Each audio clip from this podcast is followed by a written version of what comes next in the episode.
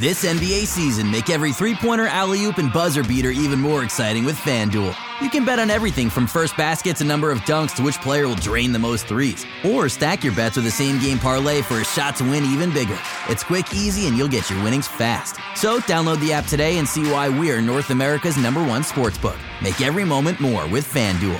19 plus and physically located in Ontario. Gambling problem? Call 1 531 2600 or visit connexontario.ca. Welcome to Pardon the Corruption. Uh, back after the Raptors beat the Hornets by a lot to a not so much. Uh, joining me today is Raptors Republic writer Sahal Abdi making his debut for Pardon the Corruption. You nervous, man? I'm I'm not too nervous, but I have seen the hosts you've had on here, or I should see I should say the co-hosts, and um, you've set a pretty high bar. So so I'm excited to get this started.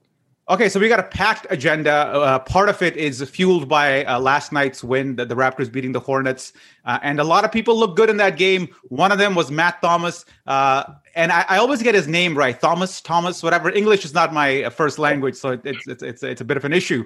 Uh, yeah. But Samson Folk did a nice little video of him on what he could have done. The comment section was filled with a lot of talk about, hey, if Nick Nurse had only done this against the Celtics, blah blah blah. What's your take on Matt Thomas? To, to start the season. What's your projection on this guy? Okay, like, look, if you know, Matt Thomas is one of those guys that if you're not a Raptors fan and you follow a lot of NBA Twitter heads, you're probably wondering why we're talking about him so much. I mean, Matt Thomas is a guy that's that came in kind of as an unknown last year. We knew he was a good shooter, but would that translate to the NBA? We weren't sure. Last year, I don't want to say he lit the league on fire when he was on the court, but the man shot 48% from three. So, I mean, if you weren't impressed with Matt Thomas, what, what he did last year in a limited role, I don't know what to tell you. Um, we all know he's one of the best standstill shooters in the in the league, um, and we did see some flashes of some off the dribble stuff last season, even in the bubble. Um, but I mean, for the preseason game, he had 16 points, five for nine shooting. He was four for seven from beyond the arc, which is just about standard for him. I mean, four for seven for any other player is like wow. I mean, over 50%. But I mean, Matt Thomas shot essentially 50% last year um, which is basically him hitting every other three point bombs, which is which is unheard of, right? Even in the NBA, even in a shooting league like the NBA. So, I mean, um, for the preseason game specifically, I guess what stood out for me was two things. Um, number one was Thomas kind of recording five assists. Now this is big. This is a guy who had who had an average of 0.5 assists per game last year. Um, so he had a very particular fixed role last season. He didn't really get an opportunity to move the ball as much. Uh, his role was essentially catch ball, shoot ball. That's it, right? It ends there. Um, but Chris Finch, who, who's the Raptors' new um, assistant coach, has kind of seemed to grow his role in what we've seen thus far, um, where you're seeing Matt put in very specified locations in their offensive sets where he kind of has more freedom and he has more decisions to make. You know, shoot the ball, extra pass, uh, drive and kick. Uh, whereas last season it was really just Thomas coming off curls or just them, you know, find him finding open crevices around the court to maintain spacing. Um, and then the second thing that stood out for me was his role. His role is um, has has evolved this year. Nick Nurse has made it clear that you know with um, all the departures that we saw last season or coming into the season, I should say, with Ibaka, Gasol, um, Matt Thomas is almost almost guaranteed to have a bigger role in the rotation. I mean, naturally, right? Um, he kind of moves up moves up the pyramid in, in, in Toronto's rotation. Um, in the game versus Charlotte, he was the seventh man off the bench. Not bad, you know, seventh man off the bench. Um, even in a game where Lowry's not there, um, he was the seventh man. So that, that's a that's a good that's a good job for Matt Thomas. You know, he has probably been doing really well in training camp. So um, for Matt, um, he's had a larger role. A guy like Chris Boucher is going to expect a larger role. We'll, we'll talk about Chris and some others later, but um, I'm excited, man. I'm super excited from what we're going to see about Matt Thomas. I'm excited in in what he can bring to Toronto Raptors. And it's almost like every guard that the Raptors throw out there brings something unique that the others yeah. don't. There, there's a bit of a diversity in their skill set, which is really appreciated. And Matt Thomas is, is sticks out because there is no other guy who's a dead-on shooter like him.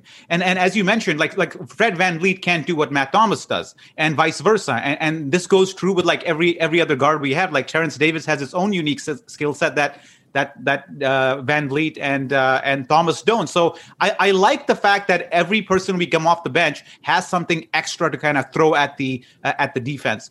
And and one point that you made that I that, that I that I've been saying for quite some time is that he's more than just a catch and shoot guy. He has a bit of a dribble in him. So when you yeah. when that initial screener kind of hedges a little bit to carve off that space that he's looking to shoot, he can go in. Maybe he won't drive all the way and finish with a crazy layup, but he will go like three, four steps deep in and find that bounce pass or kick that out, which which which is which not every dead eye shooter kind of has. Yeah, for sure. I mean, like I said, Matt Thomas's role is evolving he used to just come off curls. He was the type of guy where he's coming into the game, you kind of know what he's doing. You don't know what set the Raptors are running, but you know what his role is as a, as a defense. And I think early on in the season, he was hitting shots, and, and teams knew he was a good shooter, but they didn't know he was that good. So then you saw later in the season, teams were sticking to him like glue. And then in the bubble, um, teams were kind of uh, changing their defensive schemes to kind of account for Matt Thomas and what he can do. He's a devastating shooter for some teams. If you don't, if you don't, you know, hold on to him on on certain curls, you don't get away with certain things with him. But um, Matt, I'm probably one of the guys I'm I'm super super excited. One of the one of the ones I'm I think is going to play such an important role. And I think when it really gets down to the nitty gritty with, with the Toronto Raptors and you go into the playoffs and the rotation shortens, I think you're going to see Matt. I mean, last year we didn't really see him because I mean, he can shoot the ball really, really well, but he's kind of a defensive liability. But that's another thing I want to talk about with Matt, where he looked energetic versus mm-hmm. Charlotte. He looked like a guy that um, wanted to play defense and and and showed um, wanted to show Nick Nurse, hey, I've, I've improved on this end of the floor. So I'm excited for for um, for Matt what he can do early on in the season, and he's going to play a lot more. He's definitely going to play a lot more with guys. I think like Kyle Lowry, for example, I, am going to get into this later, but Kyle Lowry is going to going to play, I think, a little less this season. Going to get load managed with with the compact schedule, but so you're going to see a guy like Matt Thomas a lot more. You might even see him start some games. So I'm definitely excited for what Matt brings, you know, to the yeah, rotation. And, and, and to your point about defense, man, when you see everybody else on the team kind of give it their all on defense, and that becomes the philosophy of the team, even though you're you yourself are not a great defender or, or don't have a reputation of a defender, it, has got it's got to motivate you to, to try that extra hard just because your teammates are doing it. So it's totally natural. You mentioned Lowry. Um, apparently he's not around. I, am not deep into Lowry's absence drama because I'm, I'm not really on uh, social media. But uh, to me, this is just a guy who's blowing off preseason because he wants to get a rest. To me, it's like not even a story. What have you heard?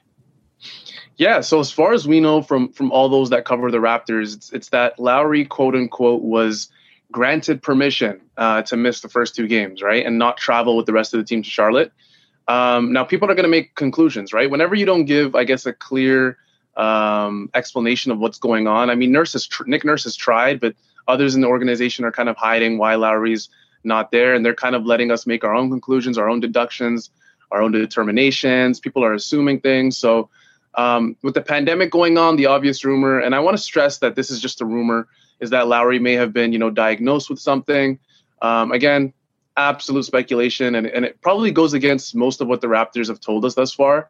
Um, uh, as a matter of fact, you know, Nurse, like I said, has probably been the most transparent about the situation. He said, you know, quote unquote, he said, listen, Lowry's in fantastic shape, maybe as good as I've seen him, especially at a start maybe like this. So this could just be a thing where, you know, the compact season's coming up, 72 games in what I think it was just over 140 days um, means that you know Lowry's probably going to have to start following a load management schedule, you know, to prevent um, a burnout or even worse, an injury at his age. Um, for what we've heard about Lowry hasn't been clear, but I think we can make pretty educated assumptions that maybe they're just trying to rest the guy.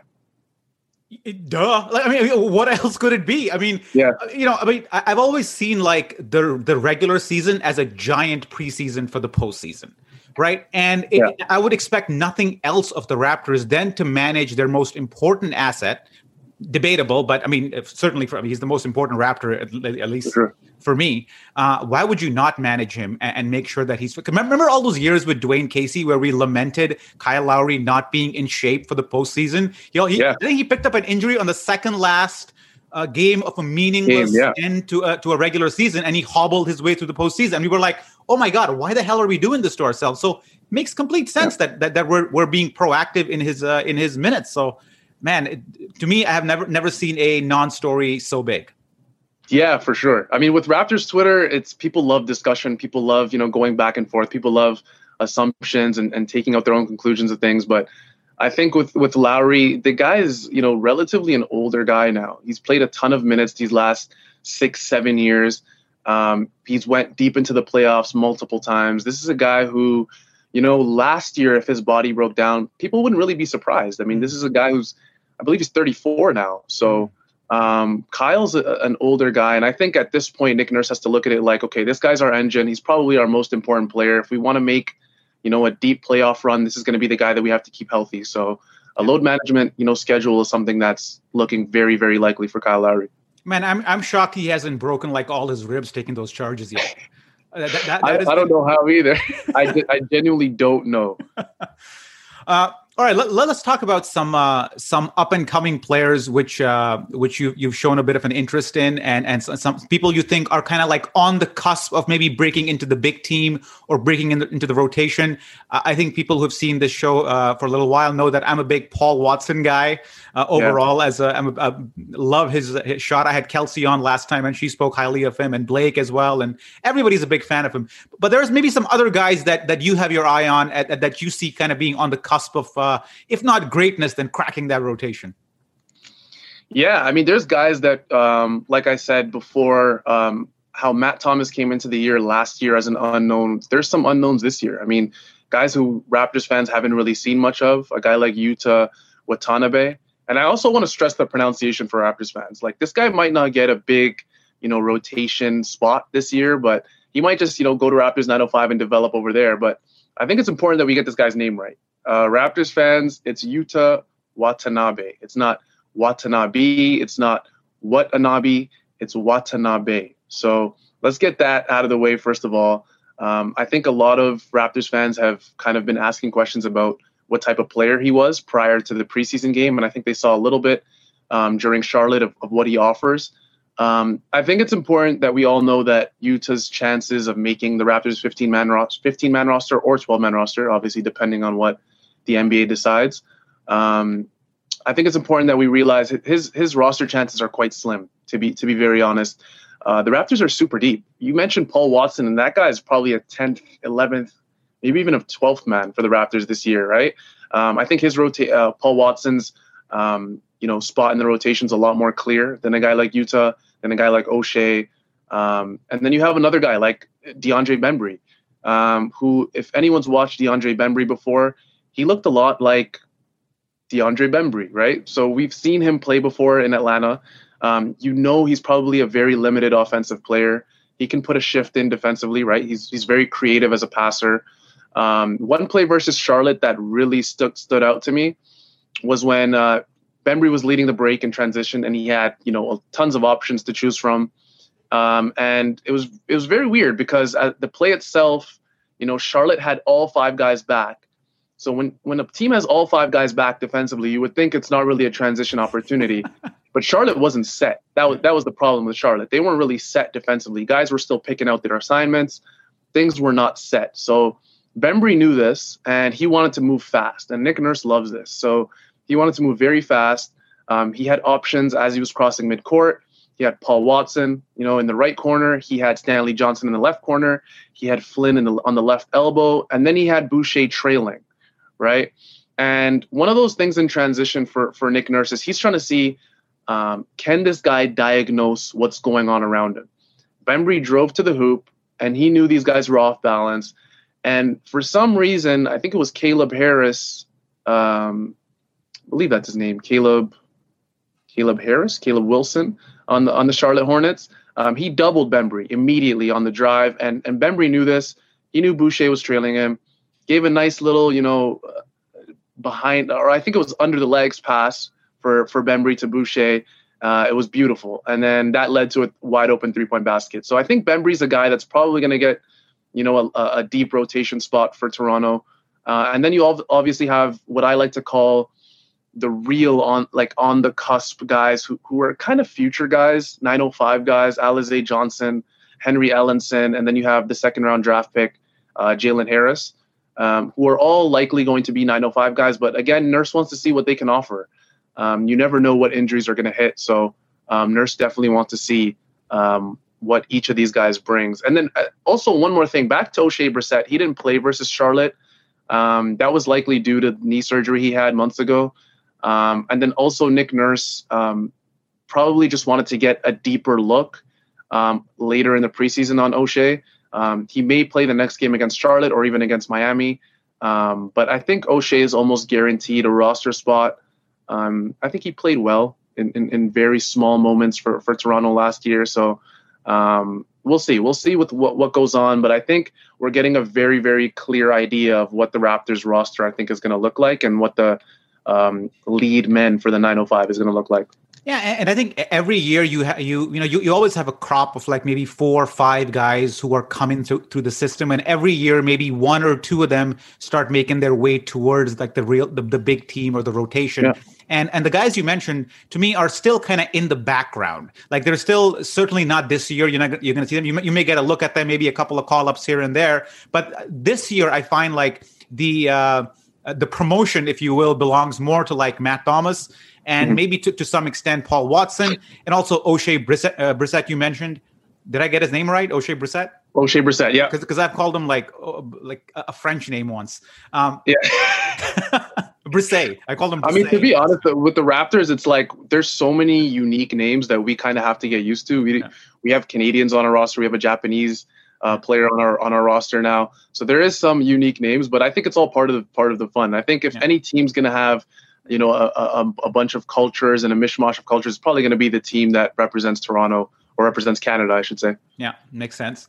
Uh, so yeah, so th- this year is about like the, the, the, three guys I mentioned. The, the, rest of the guys, I mean, you can check them out on the at the 905 all season long. And man, 905, we talked about it before many times. But what an amazing little subplot to every season to follow, like on the side, eh? Like yeah. it's like whatever time you had free is now going to the 905 to check that out. I love it. Yeah, I love it. I love it. The Raptors 905. I mean, you look at the development that's been done there.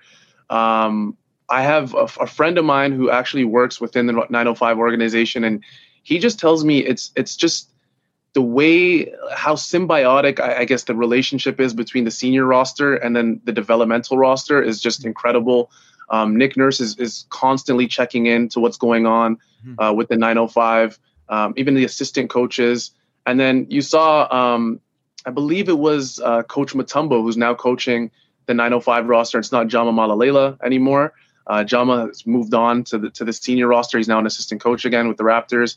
So I guess it's very just it's just very cool how the Raptors just keep rotating their coaches into the 905, and I think that just it's such a cool way for them to continue or to keep their continuity and also keep their coaches kind of uh, their voices heard. I guess you could say. Yeah, it's like a mother feeding her baby through the umbilical yeah. cord. Is how the yeah, Raptors yeah. and the Raptors 905 are.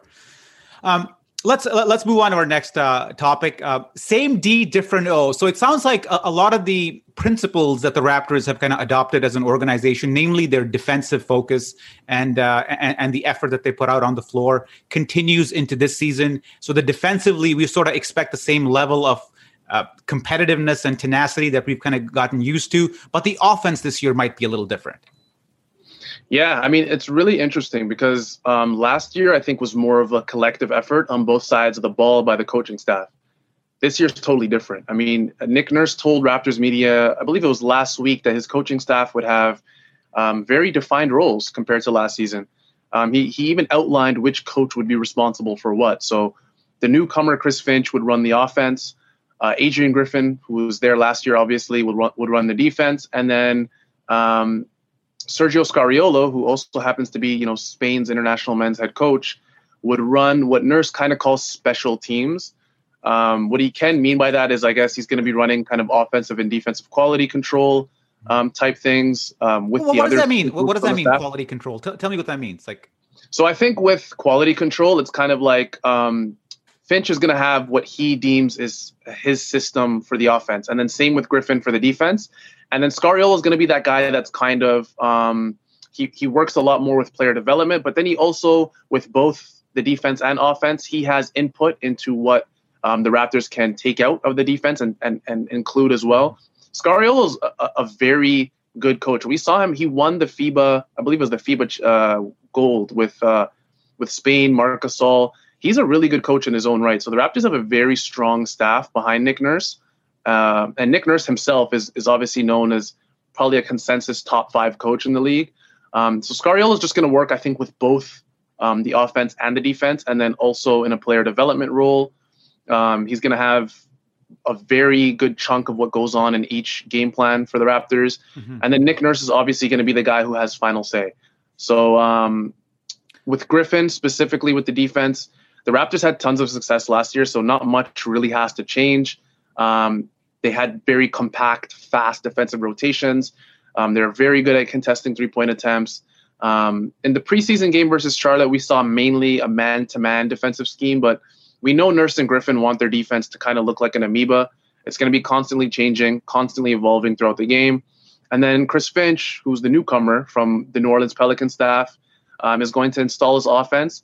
But Nurse also made it clear that he's going to keep some principles from last year's team that made them quite successful in their own right. Um, Chris Finch is known well, he's renowned, I guess you could say, across the league as a very creative offensive mind, which is something the Raptors kind of lacked last season. They didn't really have that creativity at times when they needed it. Um, so, yeah, the Raptors, it's very cool how they kind of um, defined what roles each coach would have.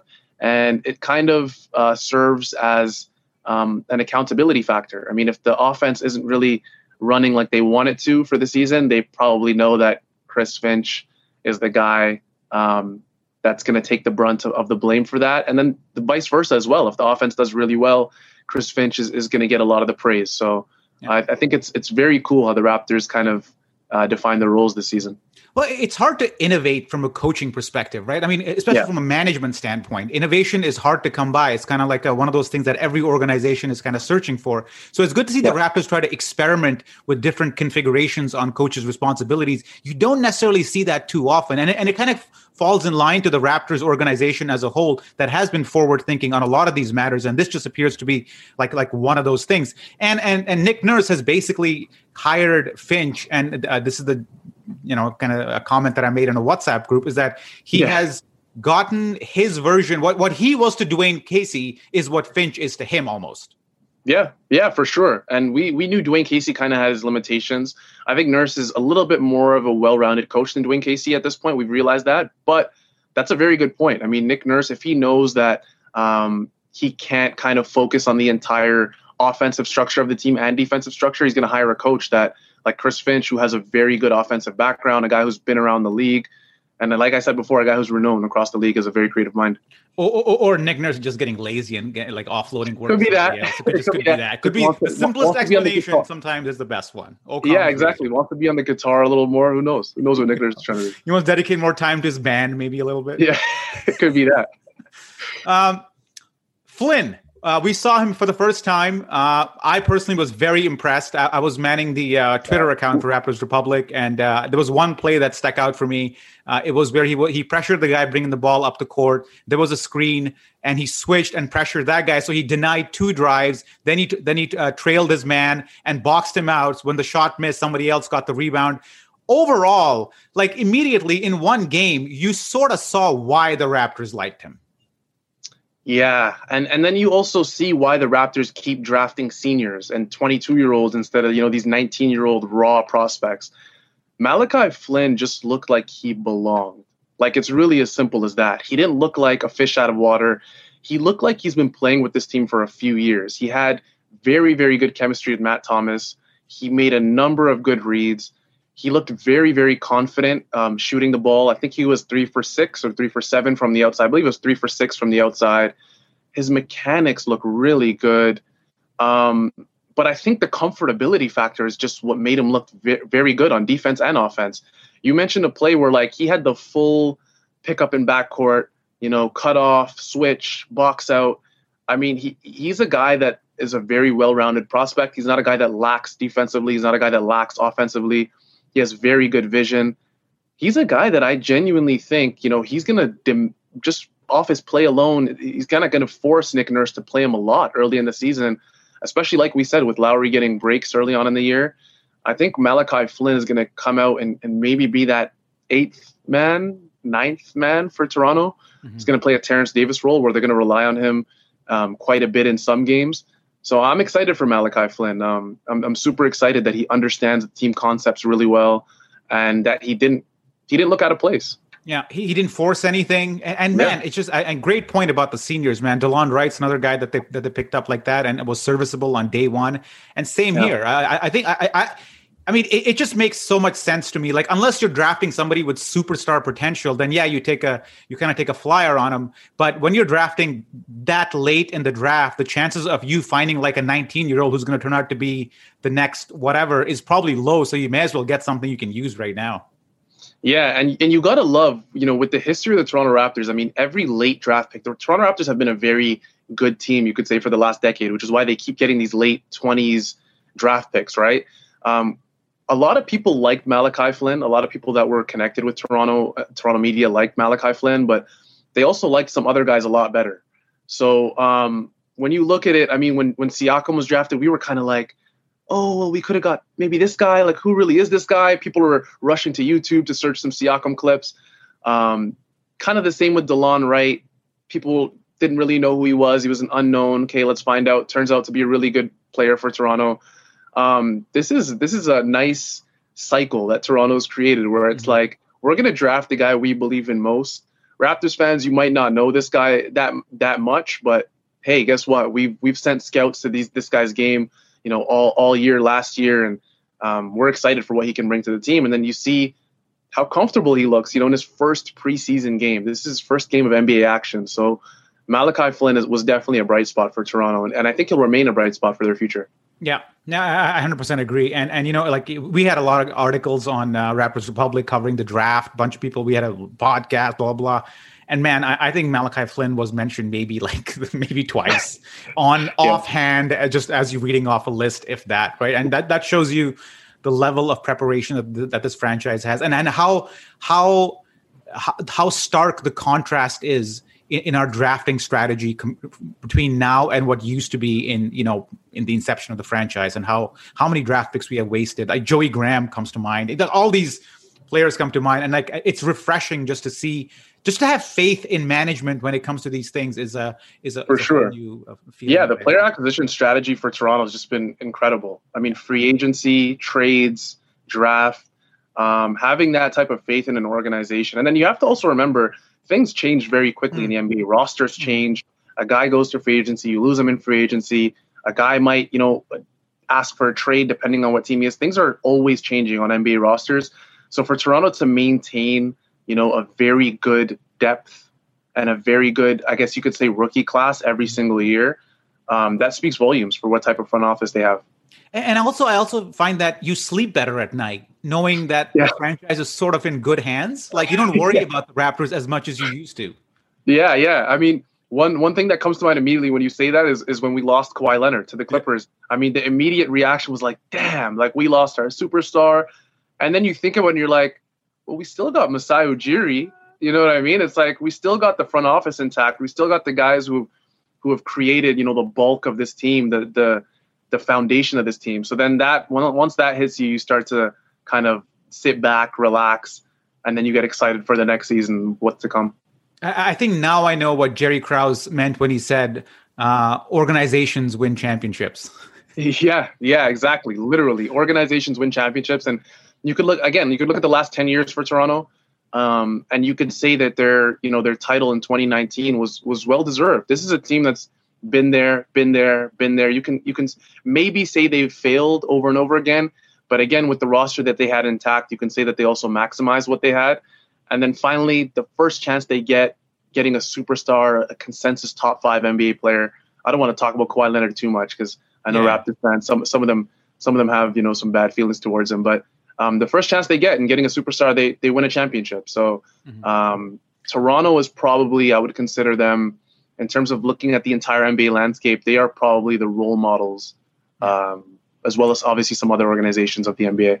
Uh, and by the way, that was a tongue-in-cheek comment about organizations win championship. Before you hate me and tell me I don't yeah, know yeah, what yeah. I'm talking about, just just that was yep. a tongue-in-cheek comment. Players have a lot to do with it, mostly about players obviously ball in the basket. Have a lot so to do I get it, right? Yeah, yeah, yeah. Uh, let, uh, let, us talk about one of those guys, man. Uh, I call it OG 4.0 because every year Love is it. a new version of OG. And last night, people were saying like we should be running our offense through him. You excited about OG?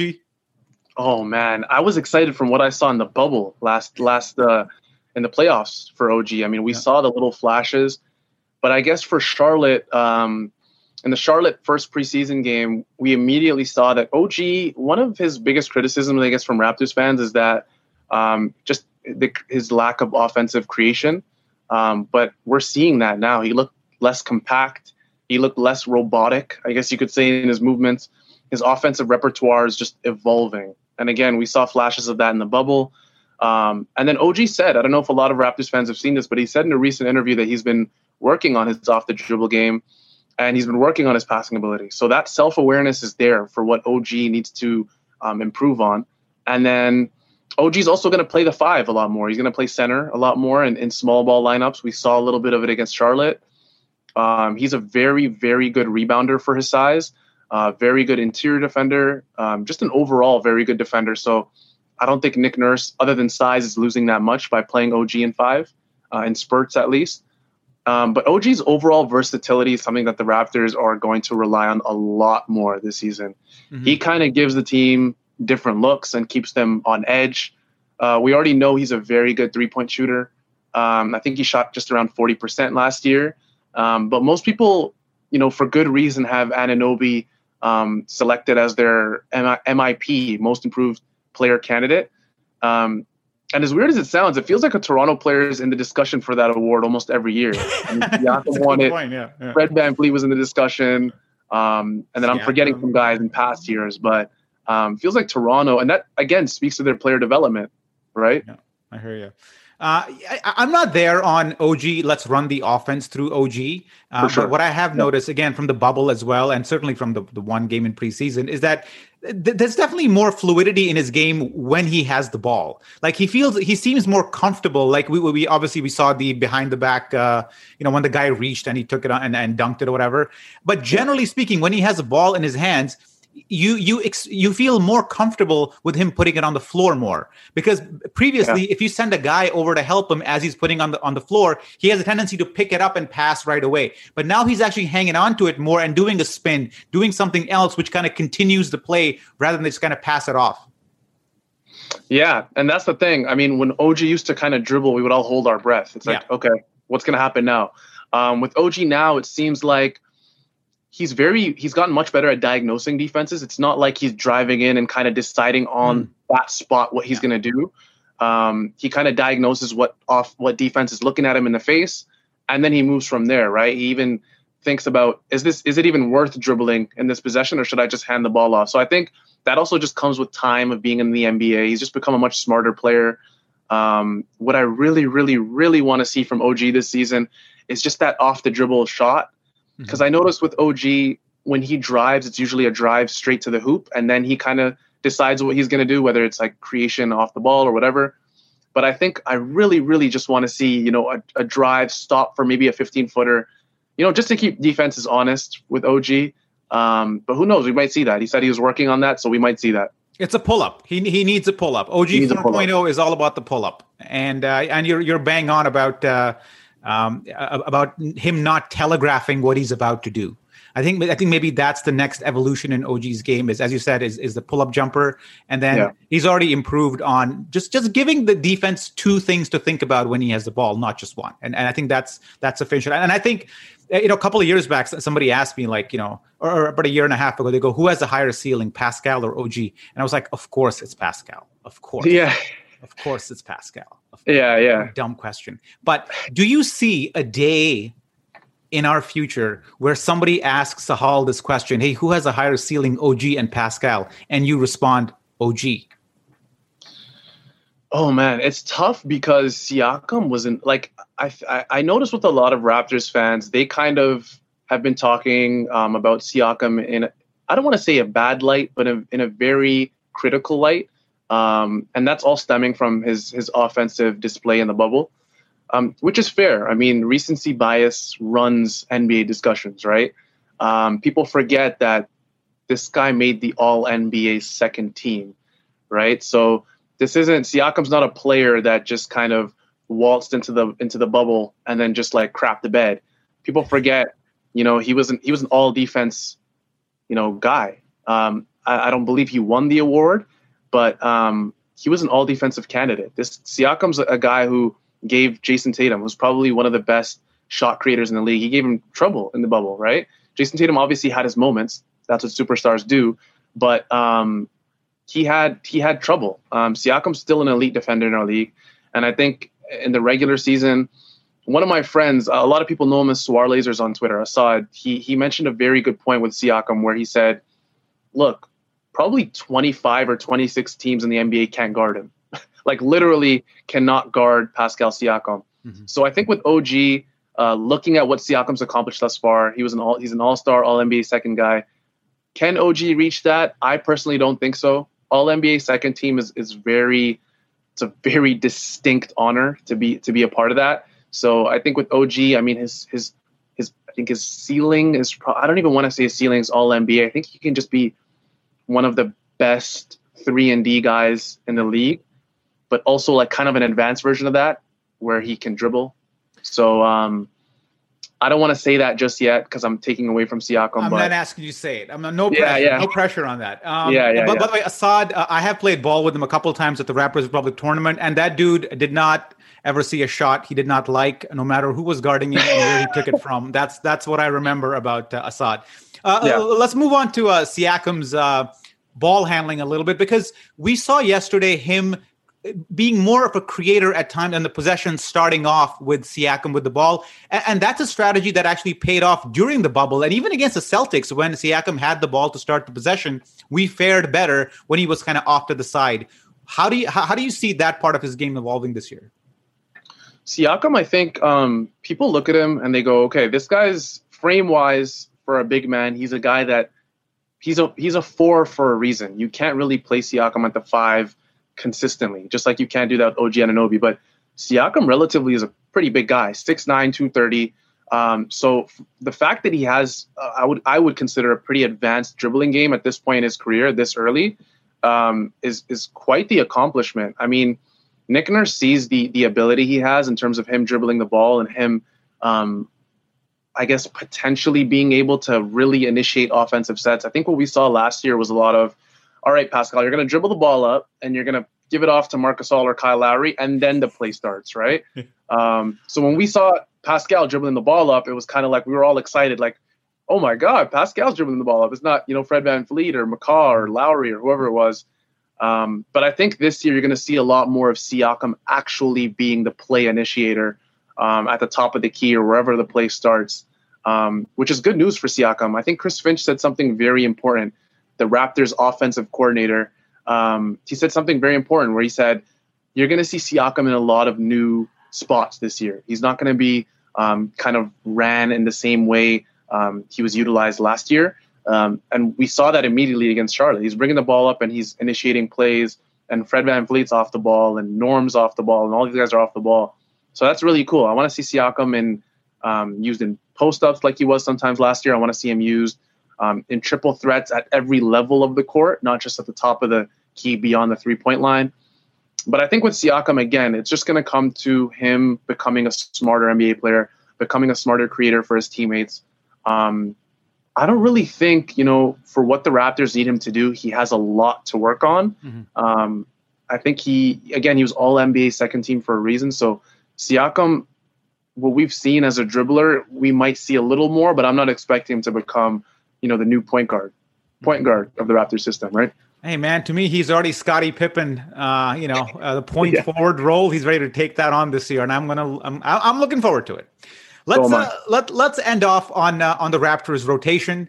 Um, I think it it sort of slots itself in by itself, but your your thoughts on the one to eight?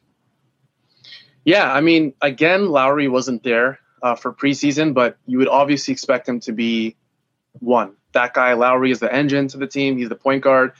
Um, and then you're probably going to see a similar lineup to last season where it's Fred VanVleet at the two, um, you have OG at the three, Siakam at the four, and then obviously instead of Gasol or Ibaka, you're going to have Aron Baynes, right? The new Raptors acquisition at the five. Um, we haven't obviously talked a lot about Aron Baynes, um, but Aron Baynes is a guy that I think fits really well with those four. Um, a lot more mobile than Gasol. I don't want to take anything away from Marc Gasol. He's probably one of the best playmaking bigs you could say in the league. Um, but Aron Baynes is a lot more mobile. He can move from from side to side a lot faster, which may help the Raptors' rotations a lot more. Um, but again, there's not as much playmaking, so that means that playmaking is going to f- trickle down and fall on more on guys like Siakam, more on guys like Anunoby. So the one to five is set for the Raptors. You know what the starters are going to be. Sixth man, I think, is just as set as the one to five. It's going to be Norman Powell, who's going to be like the offensive punch um, that the Raptors need with the second unit. Seven, eight, nine, I think, is where it gets very interesting, right? You have um, Terence Davis, who's obviously going through some legal matters himself. I don't want to go into that at all, but you have Terence Davis, you have Matt Thomas, who we mentioned earlier, um, and then you have Malachi Flynn, right? So Malachi Flynn, I think, is where it gets very interesting. Um, from what I saw, and I know this might be um, me just jumping overboard on Malachi, but I think later in the season you really have to decide if it's worth playing him over a guy like Terence Davis. And I don't want to take away from Terence Davis. That guy was All NBA rookie team, second rookie team last year. Um, but again, his future is murky with the team. You don't know what's going to happen with him. Um, seven, eight, nine is kind of like I guess it's just where Nick Nurse is like, okay, who's hot, and then they kind of play the most minutes out of that seven, eight, nine group. Also, matchups. You don't want Matt Thomas playing against uh, extensively against one of the best offensive teams in the league. Um, and then 10, 11, 12 is is where it also is interesting. I think Paul Watson's almost guaranteed a spot um, there. Oshae Brissett has a very good leg up on the other guys. Um, am I forgetting a player? Alex Len, who the Raptors also signed, is probably going to be their backup five, yeah. and they're going to play him against bigger teams. So, yeah. um, I would say those twelve are probably. Um, I say the first six are set in stone, seven, eight, nine are almost set in stone, and then you have 10, 11, 12, which is kind of like depending on what happens in preseason, depending on obviously what happens with injuries, those 10, 11, 12 are kind of where Nick Nurse has to decide um, what's going on. Yeah, and I think the only thing I will I will add to that is you, you, you talked about Terence Davis and Malachi Flynn with that with that rotation spot at the seven eight maybe. Um, I just think uh, you know the person who can hit the three more consistently will probably yeah. get the edge on that one, and that, that, that that's my barometer of like who might uh, uh, get that. So um, yeah, I mean it looks to be exciting. So okay, let let's end it off with. Uh, I'm going to put you on the spot here. I need yeah. a win total and a playoff outcome. Okay, so the again the season is shortened, so it's 72 games. Um, so um, I think we I also talked about this on William Lou's podcast. Um, I think the Raptors are going to be right around I want to say 45 to 50 wins, yeah. mm-hmm. right? And that translates to I believe the low 50s or mid 50s for a yeah. full 82 game season. So I'm going to say between 45 to 50 wins. If you want an exact number, I don't know, 47. I'm going to say 40, 46, 47. Um, so that's where I think they'll stand. In terms of standings in the Eastern Conference, I have the Raptors pegged right now as the third seed. Um, I have the Milwaukee Bucks above them, and then the Boston Celtics. Now, again, this could change. The Philadelphia 76ers, I think, are a better team than they were last year. There's a lot more balance there. Finally, Daryl Morey put shooters around Embiid and Simmons, so that team's look, looking a lot better. Um, but I have them pegged as the third seed. And then in terms of a playoff outcome, you know, this is where your brain and your heart start colliding. Oh, big time. Um, yeah. I'm going to go second round out. Um, I think, unfortunately, I think when it really comes down to it, I think the 70s, a team like the 76ers have, you know, the Oh man, this hurts to say, man, because we're not losing to the Sixers, dude. We're not losing to the Sixers. It's not going to happen. You know, if we face the Celtics, the Bucks, I think we're the clear underdog. Uh-huh. Um, 76ers, I think it's just about even. I think maybe we might have like a we might have the the the uh, in terms of evens and odds, we might have um, what's the word I'm thinking of? We're the favorite. Oh my goodness, we're the favorite against 76ers, but I can also see the 76ers beating us. So. Um, I'm going to say second round out to either the Bucks, the Celtics, or the 76ers. Um, if we do make the Eastern Conference Finals, I think this was a fantastic season for Toronto. Um, this, compared to la- the last few seasons, is kind of, I don't want to say a throwaway in terms of championship aspirations, but Raptors fans have to be a lot more um, I don't. I'm very careful with my words because I don't want to get destroyed. You're not in a court of law, dude. Just say it out. Yeah. there's, um, there's no. There's no. There's, there's not a deposition. Be, yeah, Raptors fans just have to be a lot more um, okay with with Toronto possibly losing in the second round. It's a bridge year. First round, I think year. almost yeah. I think first round's almost like guaranteed.